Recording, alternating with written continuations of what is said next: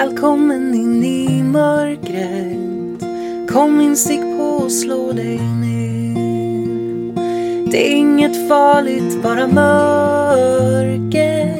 Alla hör men ingen ser. Välkommen in i mörkret. Kom in, stick på och slå dig ner. Det är inget farligt, bara mörker. Alla hör men ingen ser.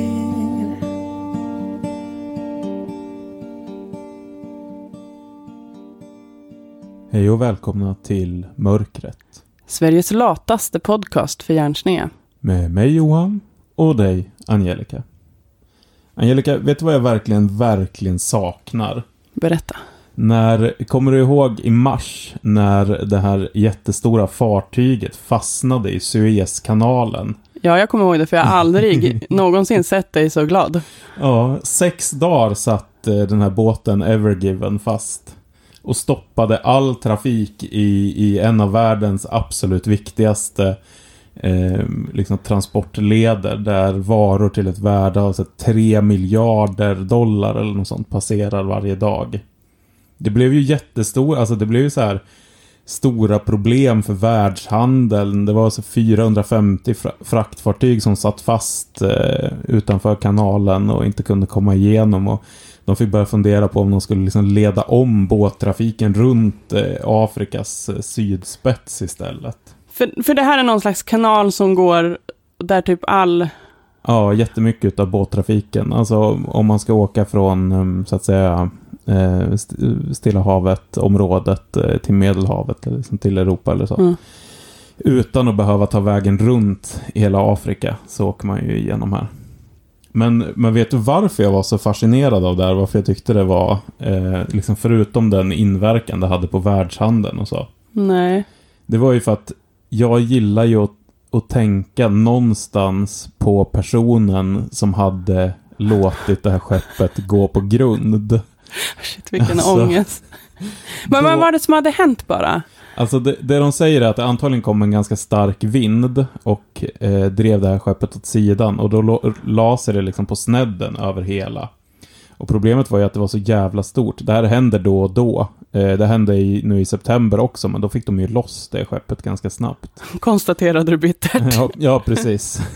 Jag skrev till dig tror jag då bara yes, nu, i, nu händer det igen. Och sen bara nej, någon, några så timmar senare, men nej, det är loss igen.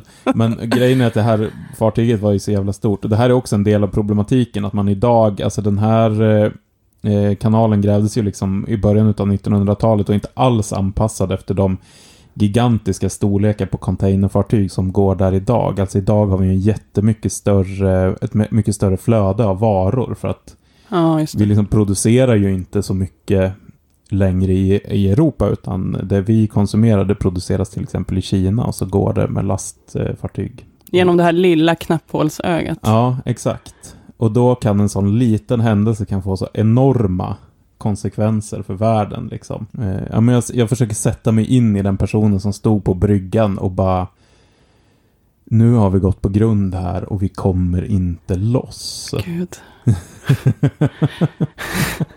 Alltså det är ungefär samma grej som den här, fast på ett helt annat sätt. Eh, Kommer du ihåg för ett tag sedan när, när Facebook kraschade och Instagram kraschade och WhatsApp kraschade? I väldigt många timmar. Ja, det var i, i sex timmar den här gången tror jag. Alltså, jag var så igång. arg. Alltså, jag, du vet, jag bara, ah, okej, då ska jag börja scrolla då, så jag Ja. slipper deala med mina känslor här. Mm. Nej, i sex timmar fick jag sitta själv med mina känslor Ja. och känna dem. Och jag, har ändå, jag var ju ändå på Twitter då. Eh, Och det var ju ganska roligt för oss. Sen började ju Twitter också krångla för att här massa vanlisar från typ Instagram och Facebook började komma över till oss. Det var då jag postade någonting om så här eh, stanna och bli hjälpt på plats istället för att komma hit. Så här flyktingar liksom. Vi vill inte ha er här. Men det var ju också en sån situation där, alltså, för det är ju inte bara så, för, för vi som så här sitter och ångestscrollar mellan olika appar, alltså det var ju jobbigt för oss, men man ska ju komma ihåg att det finns massor med liksom företag och så som är väldigt beroende av Facebooks infrastruktur och WhatsApp, eh, som vi ju i Sverige, vissa använder som liksom en chattapp. Men i stora delar av tredje världen så är det ett, liksom det primära sättet som människor kommunicerar. Inte Mhm. bara att folk kommunicerar med sina kompisar och sina familjer och så. Och att man kanske har WhatsApp istället för att ha ett vanligt sånt telefonabonnemang där man liksom kan ringa. Alltså man kan inte ens ringa folk kanske på sin telefon, utan man har WhatsApp för både röstsamtal och, och skriva. Och det är också väldigt, väldigt många företag som använder. Mm. Eh, Så det här var ju liksom ett jätte, det blev ju ett jättestort problem och det måste ju också, jag, vet, jag har inte sett vad det kan ha kostat liksom, men det måste ju också ha kostat otroligt mycket. Och det var ju så otroligt roligt också. För att där tänker man ju också på de personerna som då har tryckt på den här uppdateringen på liksom deras servrar och som bara helt plötsligt slår ut den här in, digitala infrastrukturen. Det var som mänsklig faktor eller? Ja. Åh, vilken- åh, ja, alltså, det, alltså, jag Alltså- förstår inte ens hur man kan sätta sig i situationen att man har ett sånt jobb. Nej, och, och grejen är ju så här, det var ju mänsklig faktor att det blev fel. Men sen är ju problemet att de har gjort massa saker som gör att de inte på ett rimligt sätt kunde avhjälpa det här felet. För att det var ju till och med så på nivån att de kom inte in i sina lokaler. För att hela deras intranät var ju också utslaget nej. på företagen, på Facebook alltså.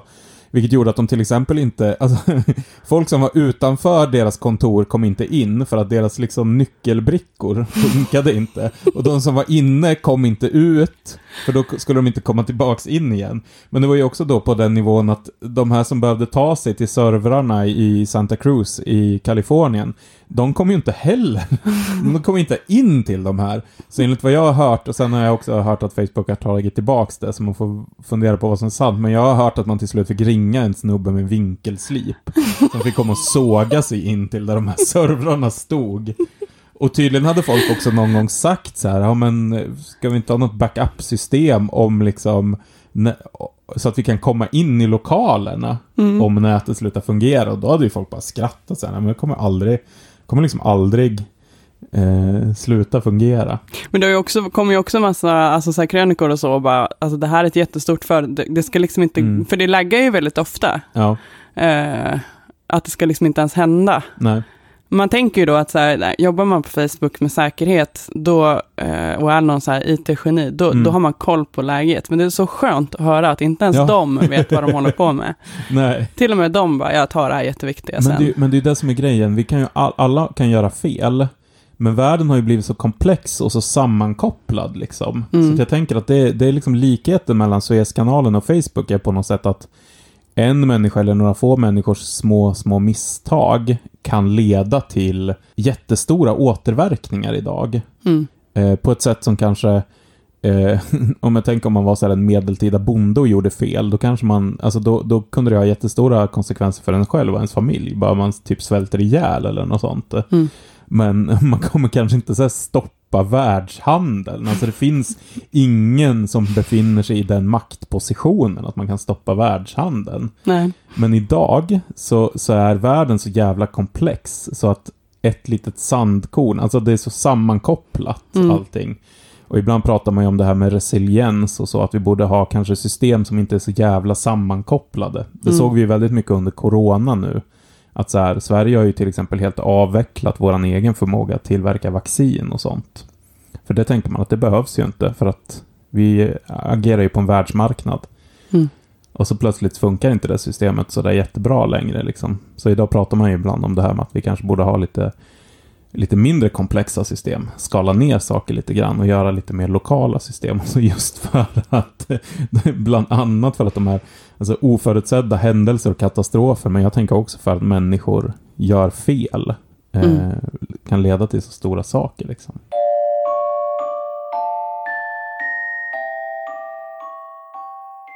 Det vi egentligen skulle prata idag om, det, det var ju inte det här med eh, eh, bara Suezkanalen och så. Det, det är ju det här med hur det känns att vara dålig på sitt jobb.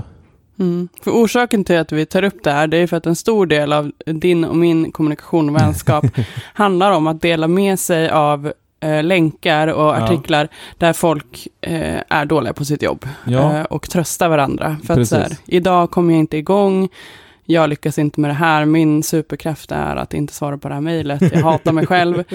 Eh, och vi har ju stöttar ju också varandra mycket. Mm. och eh, det kom vi på att det måste vi dela med oss av till de som lyssnar på podden, för det här är det bästa botemedlet som finns Ja, mot precis. ångest över att vara dålig. Vi, vi tänkte att det här kunde vara som lite ett tröstande avsnitt där vi pratar om andra människor som har varit riktigt, riktigt dåliga på sina jobb.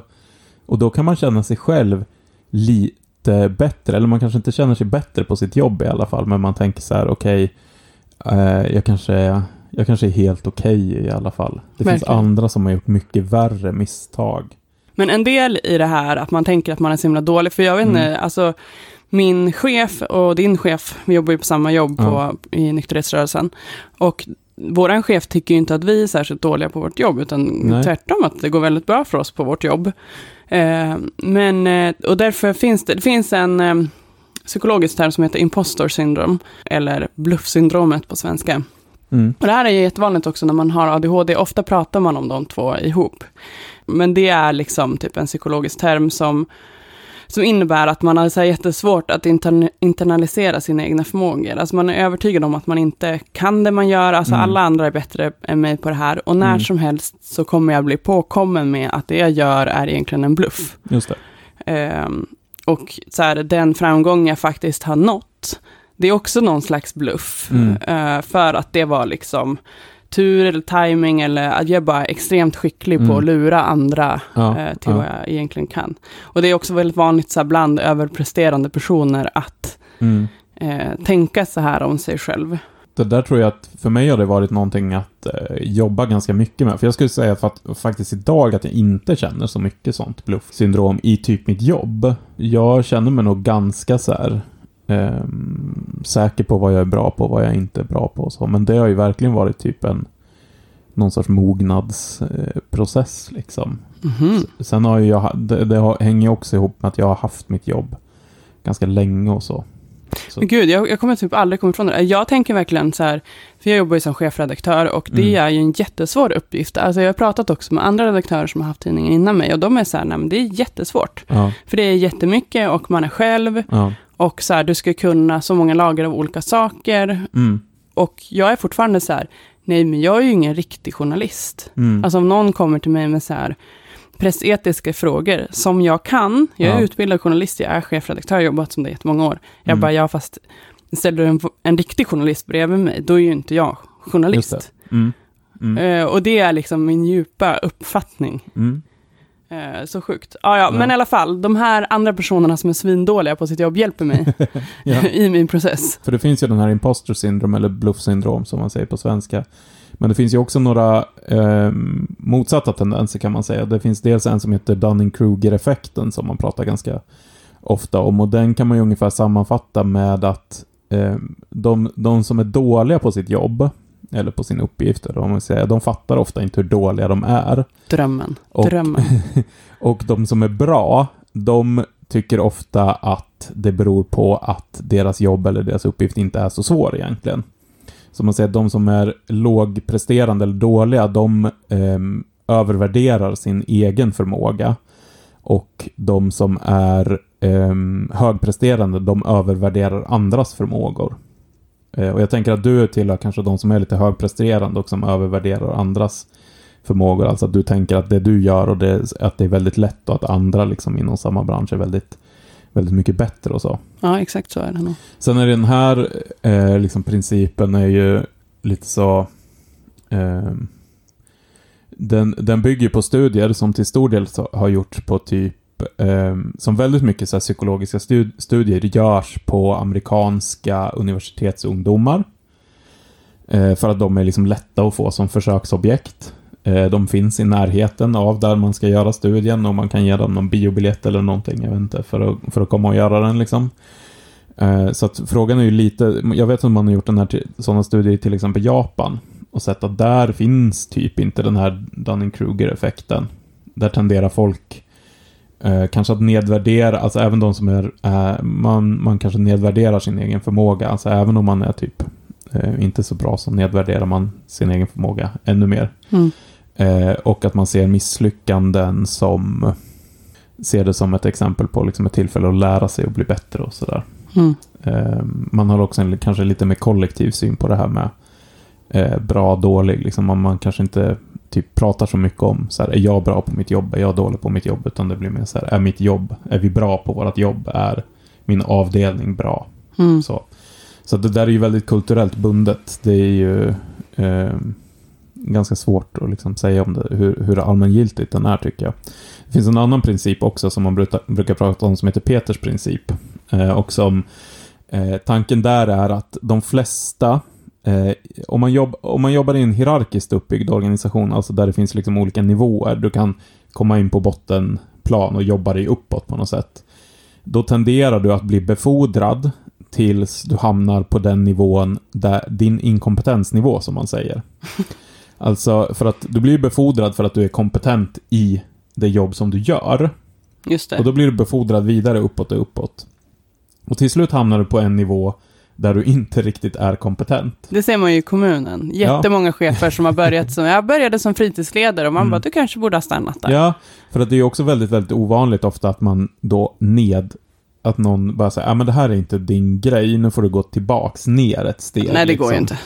Eh, särskilt inte om man, alltså så här, ja, det är ju rent fackligt och så också, har man en viss lön och så, det ska ju jävla massa till för att man, man ska liksom så här, ja men du får nog faktiskt gå tillbaks och, och jobba då som fritidsledare om du har blivit fritidschef eller något sånt. Så, Det är också så himla konstigt att, vi, alltså, att man ska börja jobba som chef för att man är bra på det man gör, där man inte är chef. Ja, ja men så är det ju verkligen på, på jättemånga Ja. jobb. Jag vet så här, min farsa har snackat om det där att ehm, på hans jobb på ett liksom större företag så är det ju så att om man är väldigt bra på det som han håller på med, så här, teknik och sånt, så till slut så, så om man blir liksom befordrad tillräckligt mycket så får man ju bara till slut jobba med att vara chef. Ja, precis. Och inte, som man kanske inte alls är bra på. Och får inte alls jobba med det som man är bra på. Vilket ju är jättekonstigt. Ja, och man råkar ju då också sätta eldsjälar eh, på chefspositioner som Mm. bränner ut sina anställda till exempel. Ja, ja. För att de har så mycket idéer och Ja, ska hålla, hålla på. Det kan jag verkligen tänka mig. Ja, så att det... Eh, om man känner sig, jag är ganska dålig på mitt jobb, om du som lyssnare känner det, då kan du tänka antingen så här, ja ah, men det är nog imposter syndrome, eh, jag är nog inte så dålig på det.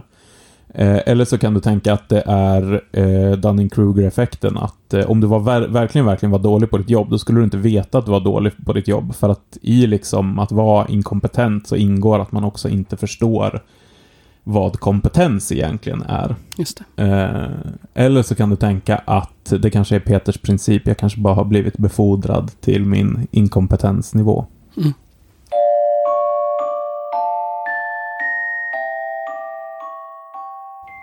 Nu tänkte vi att vi skulle ta eh, ett par av de här eh, senaste eh, exemplen som vi har skickat till varandra.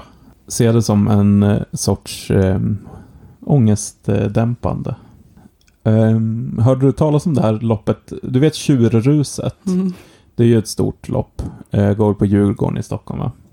Det finns ju en barn, barn och ungdomsversion av det också som heter Kalvruset. Mm. Hörde du talas om årets upplaga av Kalvruset? Ja, jag kan inte, jag kan inte ens, alltså, jag kan inte ens höra om det utan att jag börjar garva. Alltså det är, det är för bra. Alltså det började ju då med att för några dagar sedan så kom nyheten att de hade snitslat fel.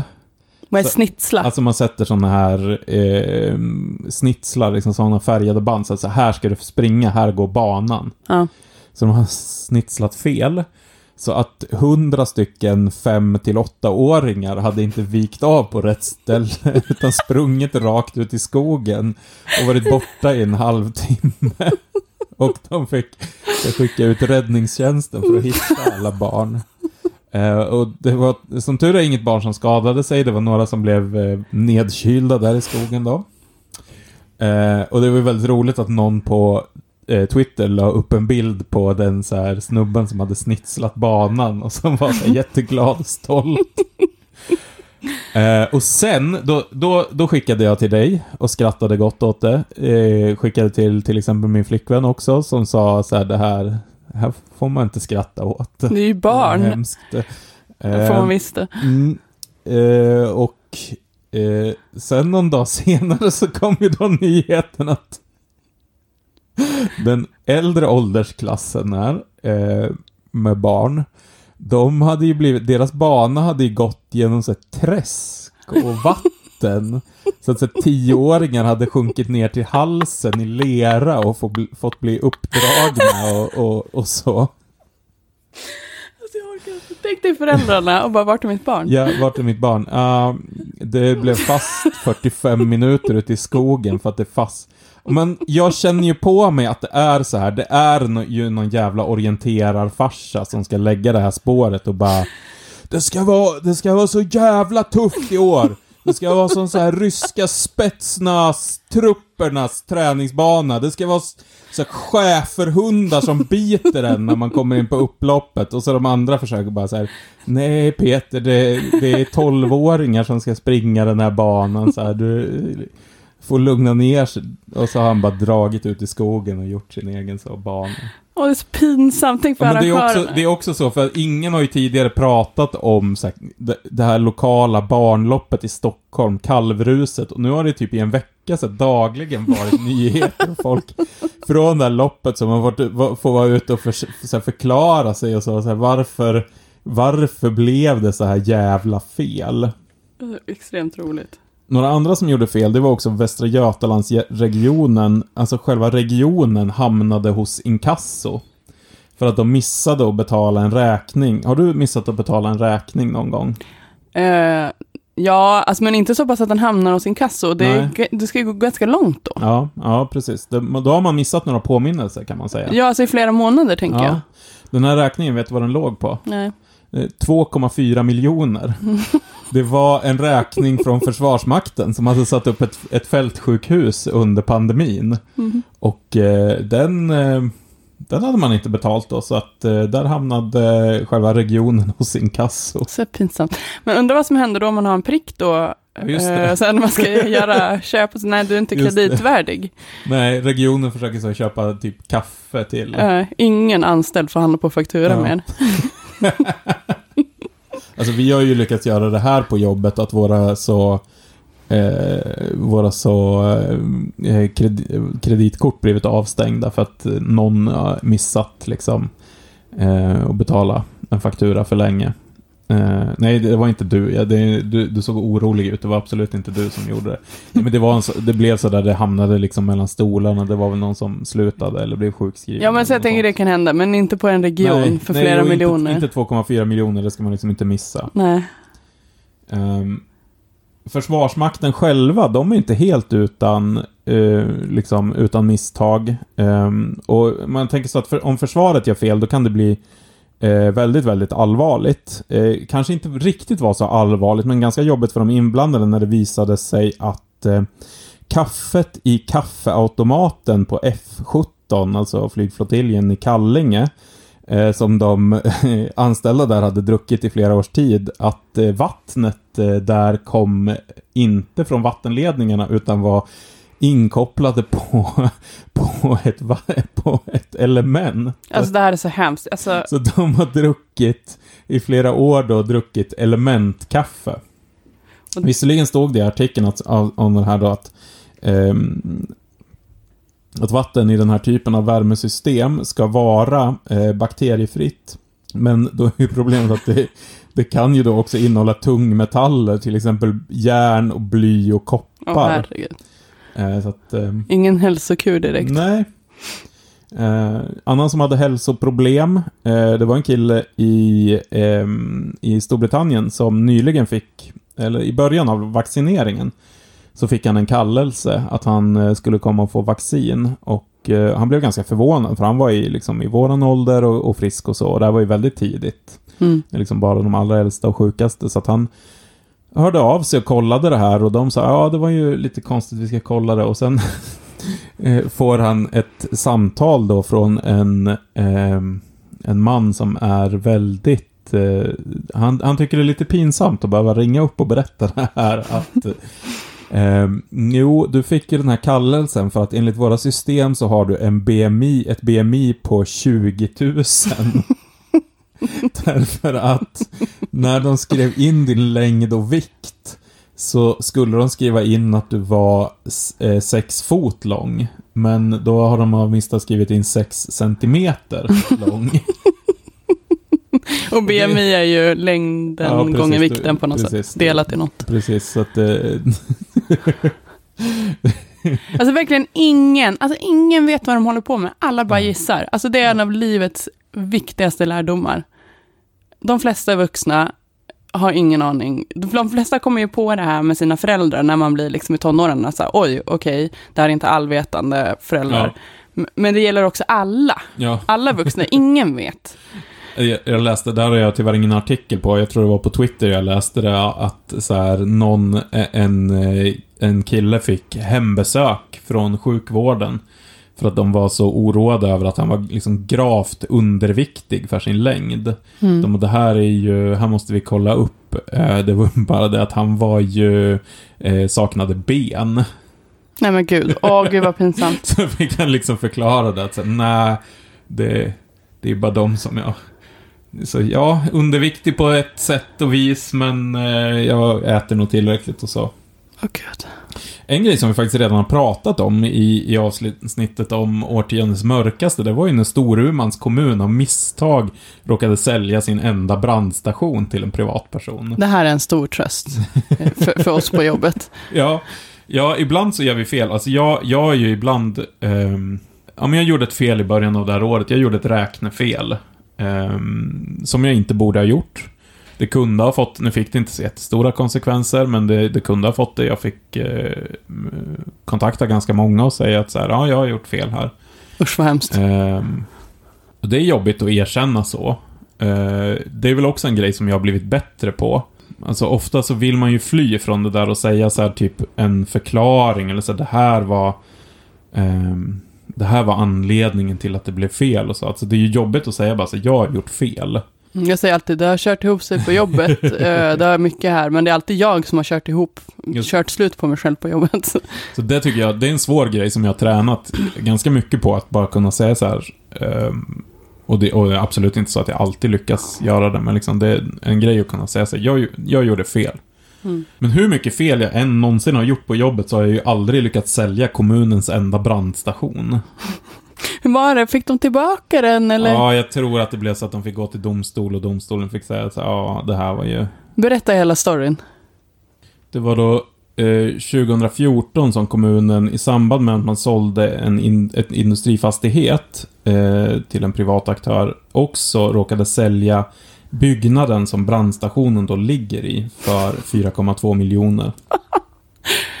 Och då sa eh, kommunen, eh, nu blev det lite fel här, vi vill gärna ha, eh, ha tillbaka brandstationen. Och då sa den här privat, eh, privata aktören, företag som hade köpt det, att eh, Ja, men då säljer jag den för 10 miljoner för, till er. Eh, och eh, sen tog man det här till tingsrätten och ehm, eh, de eh, bedömde då att eh, kommunen skulle få tillbaka brandstationen. Hur lyckas man ens? Ja, det, här kan man ju tycka att någon borde ha så här kollat till exempel. Det är inte så stort. Jag tänker Nej. att de flesta vet ju vart brandstationen Precis, ligger. vet. Alltså, Ett annat så misstag som kanske inte var... Det fick kanske inte så stora följder. Det var inte så att man inte hade någon brandkår eller så. Men, men för den enskilda som gjorde det här eh, felet så, så känns det som att det var jätte, jättejobbigt. Och det här är ju en klassiker. Den här har jag nog länkat till dig många gånger. Men det var ju då... Det var ganska länge sedan, det var 2008, som eh, Charlotte Yxnäs eh, skulle åka tåg. Och eh, då hade det hänt någonting med hennes tåg. Eh, om det var inställt eller om, ombokat eller något sånt. Så då hade SJ ringt upp henne och pratat in ett meddelande på hennes telefonsvarare. Eh, ganska normalt så. Eh, det konstiga var att när det här meddelandet var slut, då fortsatte telefonsvararen att, att eh, spela in och eh, personen som ringde upp fortsatte att prata och sa då nej jag är den hemska massmördaren Ver Veronica. Jag kittlar dem i näsan med mina dreads tills de dör. Charlotte Yxnäs. Yxnäs. Jag ringer på uppdrag av SJ och jag ringer för att mobba dig för ditt efternamn. Som är Yxnäs och som jag tycker är väldigt konstigt. Jag vill bara säga att jag inte tycker om dig. Du har ett konstigt efternamn och du är säkert ful. Och så är det så bild till artikeln där hon står med armarna Ja. i kors och ser jättebesviken ut. Och... Alltså, det. Och, och, och ja, den här personen fick ju naturligtvis sparken och det måste ju också varit... Det måste varit så otroligt jobbigt att komma in till chefen och ha det samtalet. Mm. För du kan inte heller säga så här, nej, Det är det inspelat. sagt. Ja, så nu har vi en inspelning här nu, alltså så här. Och jag förstår så lätt För att man är ju dum i huvudet också. Mm. Vi är ju dumma i huvudet. Ja, men det vet jag när alltså man gör tidning också. Då, Mm. då när man har suttit för länge ibland, då, då gör man ju roliga artiklar av Mm. artiklarna istället och skickar dem till dig kanske. Just det. Och bara eh, Och tänk om man skulle råka trycka det, det är ju alltid Ja. mardrömmen. Ja, ja, verkligen. Ja, man lider ju med den här personen. Ja, ja, Charlotte Yxnäs bryr jag mig inte om. Jävla golare. Varför skulle hon ringa SJ och gå till tidningen och sa, fy fan. Ta det, det var ju kul ju.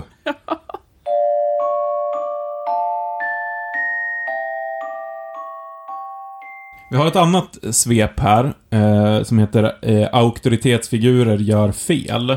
Det roligaste. Det är ju det roligaste, när personer som eh, har en ganska allvarlig roll, eh, viktig roll, eh, också gör väldigt eh, konstiga saker. Eh, jag tänker till exempel på de poliserna som jagade efter en, en annan bil. De får se en bil, bil som kör för, för fort, de börjar jaga den. Eh, den andra bilen stannar inte och eh, poliserna prejar då den här bilen av vägen och ehm, hoppar ut med eh, dragna vapen. Och då upptäcker de att den bilen som de har prejat, det är då en... Det är en ehm, omarkerad bil med civilpoliser i. Och så i, i art- artikeln om det här stod, stod det så här. En av de inblandade säger i förhöret att, att stämningen blev, citat, jättekonstig.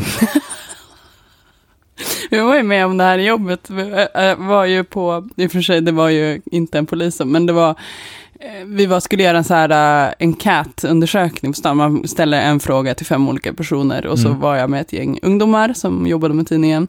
Och så var det en som, jag bara, men gå och fråga där borta vid Åhléns. Och så Mm. hade eh, hon gått fram till en och så bara, hej, och så bara, var han så sammanbiten. Och så bara, vill du svara på den här frågan? Någon så här rolig fråga. Så Mm. bara, till slut hade han bara, jag är civilpolis, gå härifrån. Okej.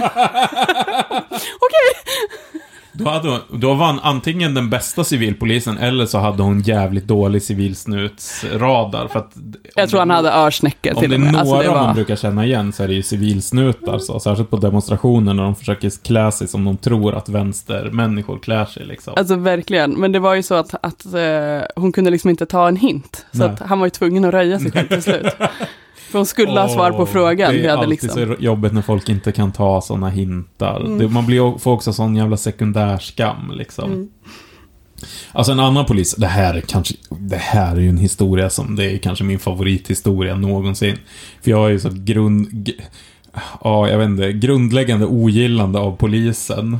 Eh, men också ett grundläggande ogillande av knark. Och också.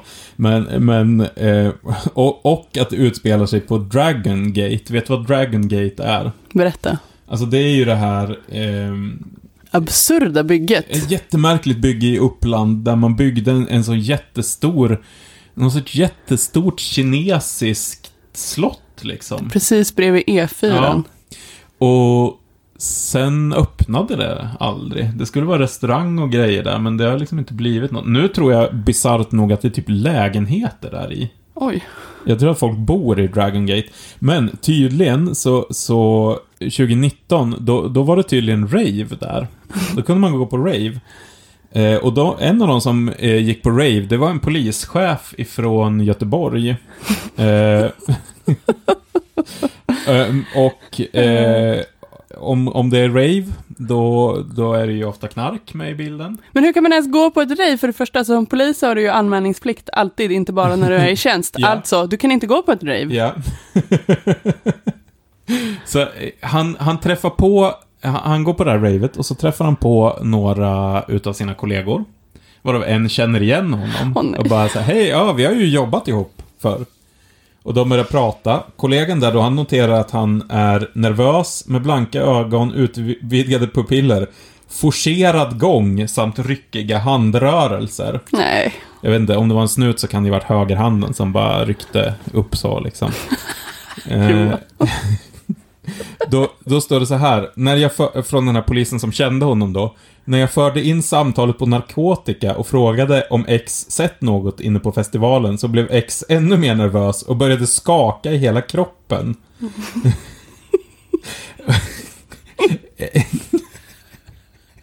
X sa att X blir, blir nervös av att prata med poliser, vilket jag ifrågasatte då X själv är polis.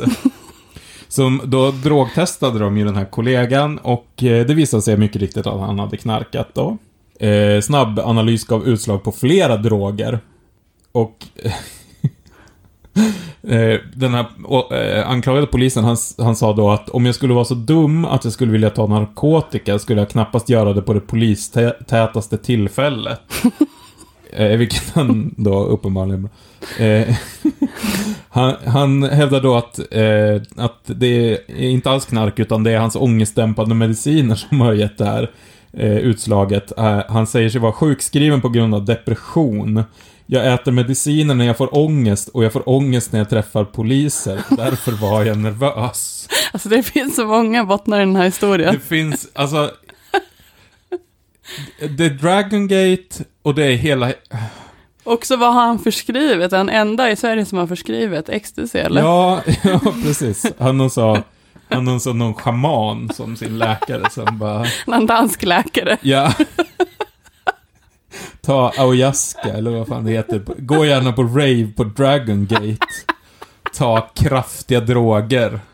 Så, så du ta droger tills du får forcerad gång. Här har du ett recept på LSD, benzo och precis. heroin. Det bästa sättet att KBT din ångest för poliser är att du bara kör. Ta check, gå in på Ta check och gå in på det polistätaste stället där du kan hitta, det vill säga ett rave på Dragon Gate.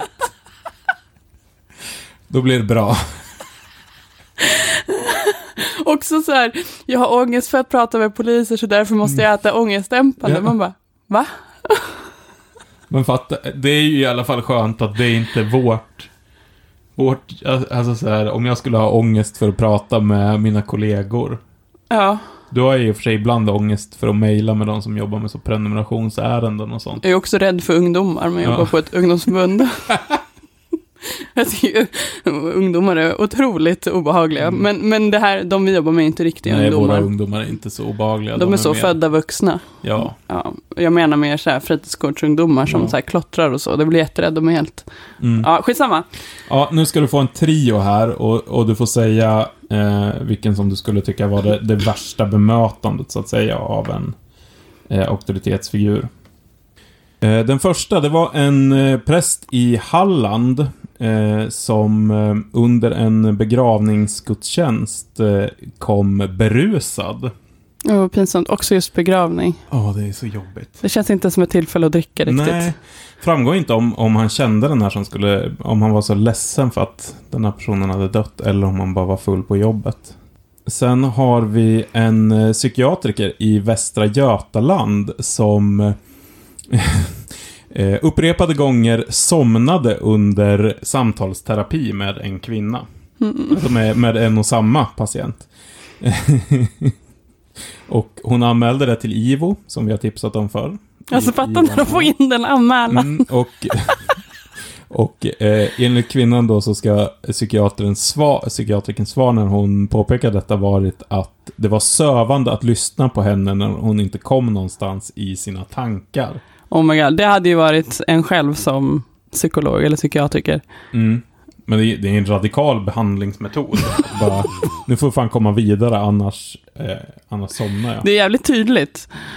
Ja. ja. Eh, sista, det är, var för, eh, för fyra år sedan när eh, Carola Karlsson eh, gick till eh, vårdcentralen med smärtor i fötterna. Hon behövde bli sjukskriven och Läkaren skrev då i hennes utlåtande till Försäkringskassan att hon var fet och efterbliven. De hade träffats då i tio minuter. Och eh, eh jag har sett bild på Carola, hon kanske lite Eh, Lite... Stor, men, men jag, jag skulle säga att jag är ju mer fet eh, än henne. Svårt att säga på bilden om hon är efterbliven. Hon ser inte efterbliven ut, men det är svårt. Jag har inte pratat med henne, men den här läkaren hade ju också bara pratat med henne i tio minuter och kommit fram till det. Men vad, är inte, har inte det här hänt dig? Två gånger? En gång blev du uppringd ja. när det var en vårdpersonal. Ja. Och, och, och, en gång fick du eh, en diagnos och ett frågetecken i din journal. Nej. En gång ringde, jag vet inte om jag har pratat om det här förr, men en gång så ringde, jag hade ställt upp att jag skulle vara med i en sån där eh, medicinsk eh, undersökning liksom. Eh, man kan få lite pengar för att, typ, för att de får göra medicinska tester på en. Eh, och då så ringde en sjuksköterska till mig och bara du, det är skrivet här att du är 176 centimeter eller vad jag var, liksom, och att du väger eh, 110 kilo. Jag bara, ja. Hon bara, kan det verkligen stämma?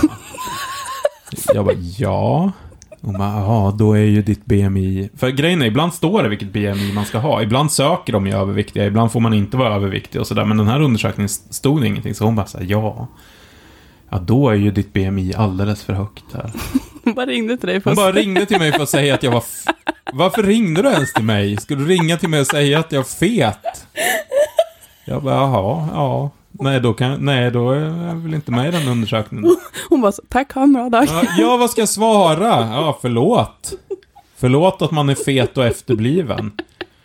Det andra är inte sant. Det är du, att de testade för Cushings syndrom. Vänta, och ett, ett kort stopp där ska vi kolla nu vad, vad Cushing syndrom är. Mm. Det innebär väl basically att man är något som heter cylinderformad med smala armar och ben. Och det brukar ju du skämta om att du är. Ja, jo, så ser jag ju ut. Eh, Man brukar ha sån månansikte. Mm. Runt ansikte. Vilket ju, det är ju därför jag har skägg, för att jag ser ut som en mullvad annars. och det, var, det som var så roligt var, det absolut roligaste var att det här Mm. var ju när du kom på att du hade diabetes på Ja. sjukhuset, eller Ja. när de kom på. Mm. Och det var ju också din och din tjej som har varit tillsammans med nu i flera års Mm. första dejt. Ja, Så medan, tredje dejten. tredje dejt. Ja, medan ni satt där så, så kom det in en läkare som bara, kolla stackars grabben, han har ju Cushings, det ser man ju på. du hade inte det? Nej, jag har inte det. Nej. Det är ingen som har ringt till mig och sagt att jag har det. Muskelsvaghet Johan, Mm. Ja, det har jag i och för sig. metabola rubbningar. Ja.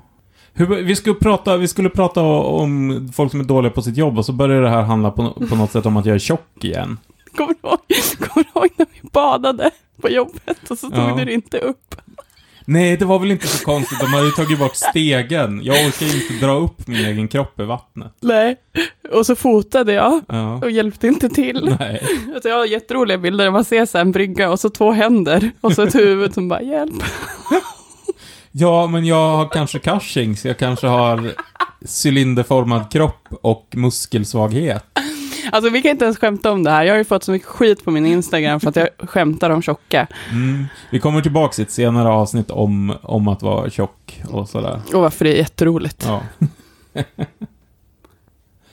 eh, men du, vilken av, vilken av de här tyckte du var jobbigast? Nej men alltså psykiatrikern som somnar, det Mm. är ju... Och, och att han motiverar så att man inte kommer någon vart i sina problem. Det är ju en mardröm. Man vill ju ha. MVG av sin, av sin psykolog eller Ja, visst, psykiatriker. visst, ja, visst vill man det. Jag har inte så gått i terapi, men, men man vill ju vara bra på terapi. Man vill ju vinna. exakt. Liksom. Mm. Och att någon av dem bara, du är så tråkig, ointressant och du kommer inte någonstans. Så nu liksom, nu eh, somnar jag. Mm.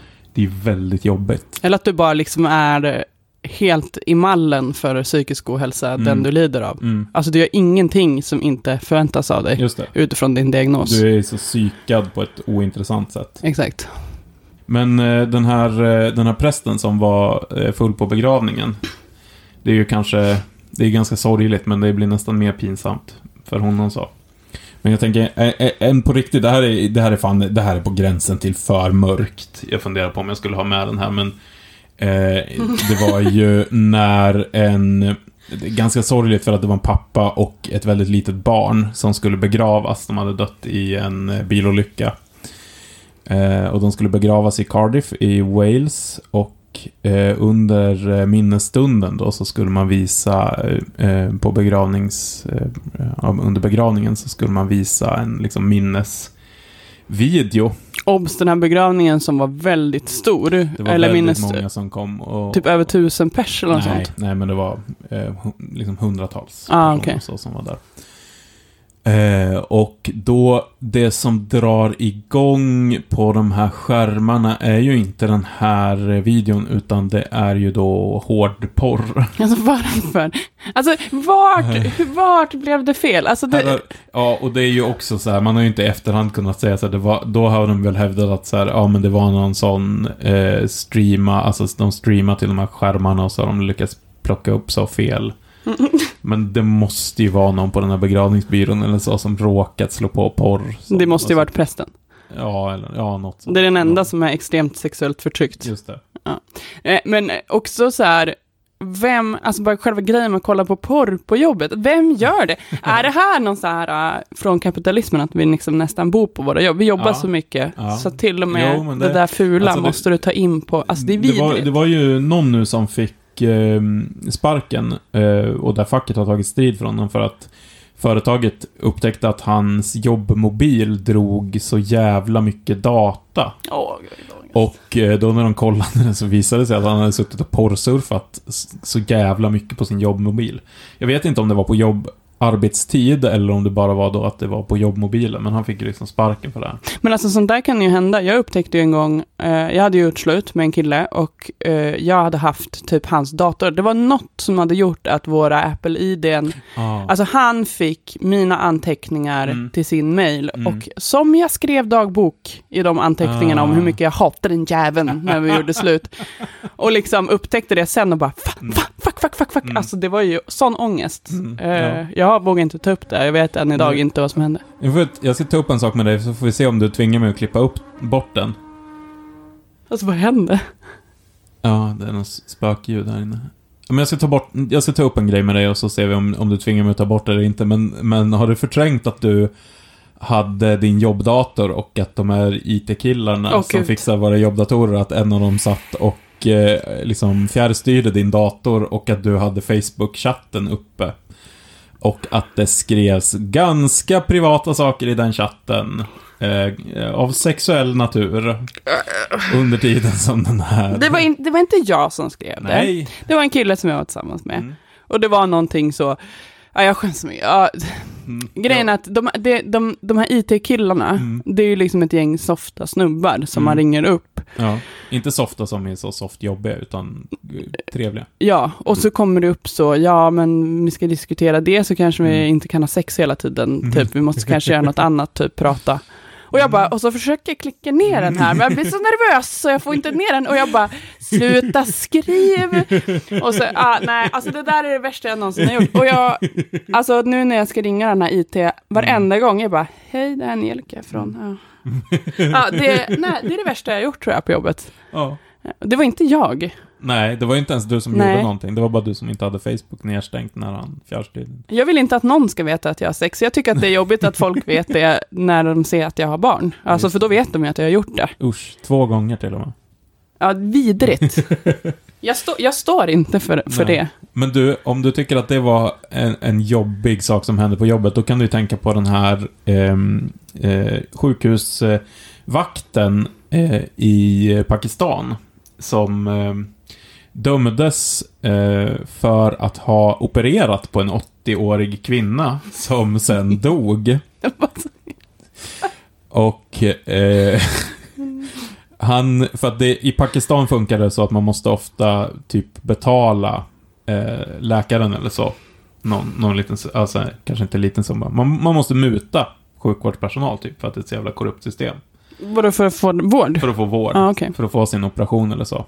Och då hade väl han tänkt, ja vad fan, ja, betala mig, jag kan operera lite på tanten. Jag har ju varit här en del. Och det är också så, ja, det, det är fan, han, han kör ju, han har motsatsen till imposter syndrome, alltså. Att han tänker så, ja vadå, alltså jag jobbar ju typ för vaktmästeriet här på, på sjukhuset, jag kan väl operera den här tanten. Hon hade också varit där två gånger efter operationen för att få sina sår omlagda av honom. Och eh, sen dog hon. Det var ganska hemskt, fan vad mörkt det blev nu. Men så dåliga har i alla fall vi aldrig varit på våra jobb. Nej. Vi ska sluta nu, men jag måste ju ta upp min favorit min favoritperson. Den som kanske varit absolut dåligast på sitt jobb. och där det på sätt och vis haft eh, absolut störst eh, eh, betydelse. Eh, och det är ju min favoritpresident Donald Trump. Jag saknar honom. Alltså man saknar honom varje dag. Nu när Colin Powell dog och han skickade ut ett helt jävla dement uttalande där han bara eh, anyways, eh, rest in peace. Eh, och så bara eh, liksom snackade skit om Colin Powell. Det är ju helt fantastiskt. Alltså, en människa som bevisar att det enda man behöver göra för att bli världens mäktigaste person är att posta tillräckligt mycket på Twitter liksom. Men det är också så himla roligt för att vi, jag kollade ju upp så här med presidenter vad de, vem som har gjort vad och krig Mm. och bla, bla. Och Trump är ju den fredligaste, han är ju, och då sa du att ja men det är för att han inte har fått något gjort. Nej, nej, han har inte gjort någonting. Det är ju liksom det som gör honom till en av USAs bästa presidenter. Vet du vad jag läste nu? Han har ju byggt det här jävla stängslet eh, mellan USA och Mexiko. Ja. Det, det håller ju på att rosta sönder och gå sönder och spolas bort och så. Så det är så här. Men det var också så här Trump-camps och sådär under hans tid, men han är ändå den som har gjort min, flyktiga minst illa, vad man än kan tro. Ja, på många sätt. Han, han, jag, jag är inte helt säker på, på hur många som eh, deporterades eh, under Trump versus Obama och så. Men jag tror att det är fler under Obama. Ja, Ja, ja. Jag, jag tror också att det kan vara, ha varit så. Eh, vilket ju också har att göra med att Trump har satt en mandatperiod liksom. Men, Mm. Men han är ju dement, det är din djupa... ja, men, men han är ju också, det som nu har kommit ut och som jag är helt fascinerad av, det är ju eh, att Trump tydligen är besatt av grävlingar. Han... Det, det är någon som har jobbat med honom i Vita huset som har skrivit att han under så väldigt, väldigt viktiga möten om typ så här kriget i Afghanistan och sånt, så bara avbröt han mötena och bara Grävlingar? är de snälla? Tror ni att man får klappa? Som ett Jag vill barn. veta mer om grävlingar. Ja, som ett barn! Ja. Han är fan otrolig. Han har en helt unik hjärna. Ja. Och folk är så här, åh man får inte, så Donald Trump, han är så fascist och så. Nej, han har ju, han, han kan ju inte formulera någon sorts genomtänkt politisk ideologi. Nej, För nej. att hans hjärna är helt slät. Allting, alla tankar. Det är också det fantastiska med honom, att han hela tiden bara sa rakt ut. Men han tyckte inget filter alls. Han har inget filter. Han bara typ så här om att flytta, flytta USAs ambassad till Jerusalem och så. Han bara Ja, det är för de högerkristna i USA. Så judarna bryr sig ju inte, men de högerkristna gillar ju det här, så jag gjorde det. Och alla som är runt honom bara såhär, nej, det ju inte... Det är ju sant, men det är ju det vi inte skulle säga rakt ut. Men jag liksom. känner mig ju som han eh, i mitt imposter syndrom. Ja, men så här att, att det enda jag är bra på, det är att bluffa. Jag är Ja. socialt kompetent Mm. nog att hamna på det här det. jobbet eller så. Ja. Och det, så är han också. Att, Mm. att när han hade pratat om grävlingar så var det ju också någon guvernör någonstans Mm. ifrån något ställe där grävlingen var deras Ja, just landskapsdjur Mm, eller... Ja, ja, typ så. Mm. Ja, så att jag tänker så här, han har inte så mycket att säga om kriget i Nej, Afghanistan, det, för han förstår, han förstår det inte. Så att han, Mm. det han har att bidra med, det är liksom lite socialt bra stämning. Just det, han försöker anknyta och då gör han det genom att prata om grävlingar, för det är det han kommer på. Ja, liksom. och så skitmäktig, tar jättekonstiga beslut och Ja. folk så här, vad, fattar liksom inte gången, hur det händer. Och det, alltså jag känner mig som han. Ja. Ja, jag många gånger känner mig också som Trump. Men då kan man ju tänka så här att eh, om man känner sig dålig på jobbet och inte får någonting gjort. Det, att inte få någonting gjort, det kan ju vara bättre än att göra eh, dåliga saker. Sant. Du, ska vi avsluta där? Ja, vi avslutar. Eh, vi ska, just det, innan vi avslutar så ska vi berätta att eh, Emma Örnberg som har gjort våran jättefina introlåt eh, kommer släppa den låten på Spotify. Mm, Eh, första november. Första november kommer den. Eh, jag vet inte om hon kommer släppa fler låtar samtidigt. Hoppas det, hon är Ja. grym. Eh, men lyssna gärna på, på Emma Örnberg på Spotify. Och vi finns ju där poddar finns och du hittar oss också på Twitter där jag heter att ordförande Johan och på Instagram där du heter Angelica Ogland och vi har en Facebook-sida som heter Morkret Podcast. Och en Instagram.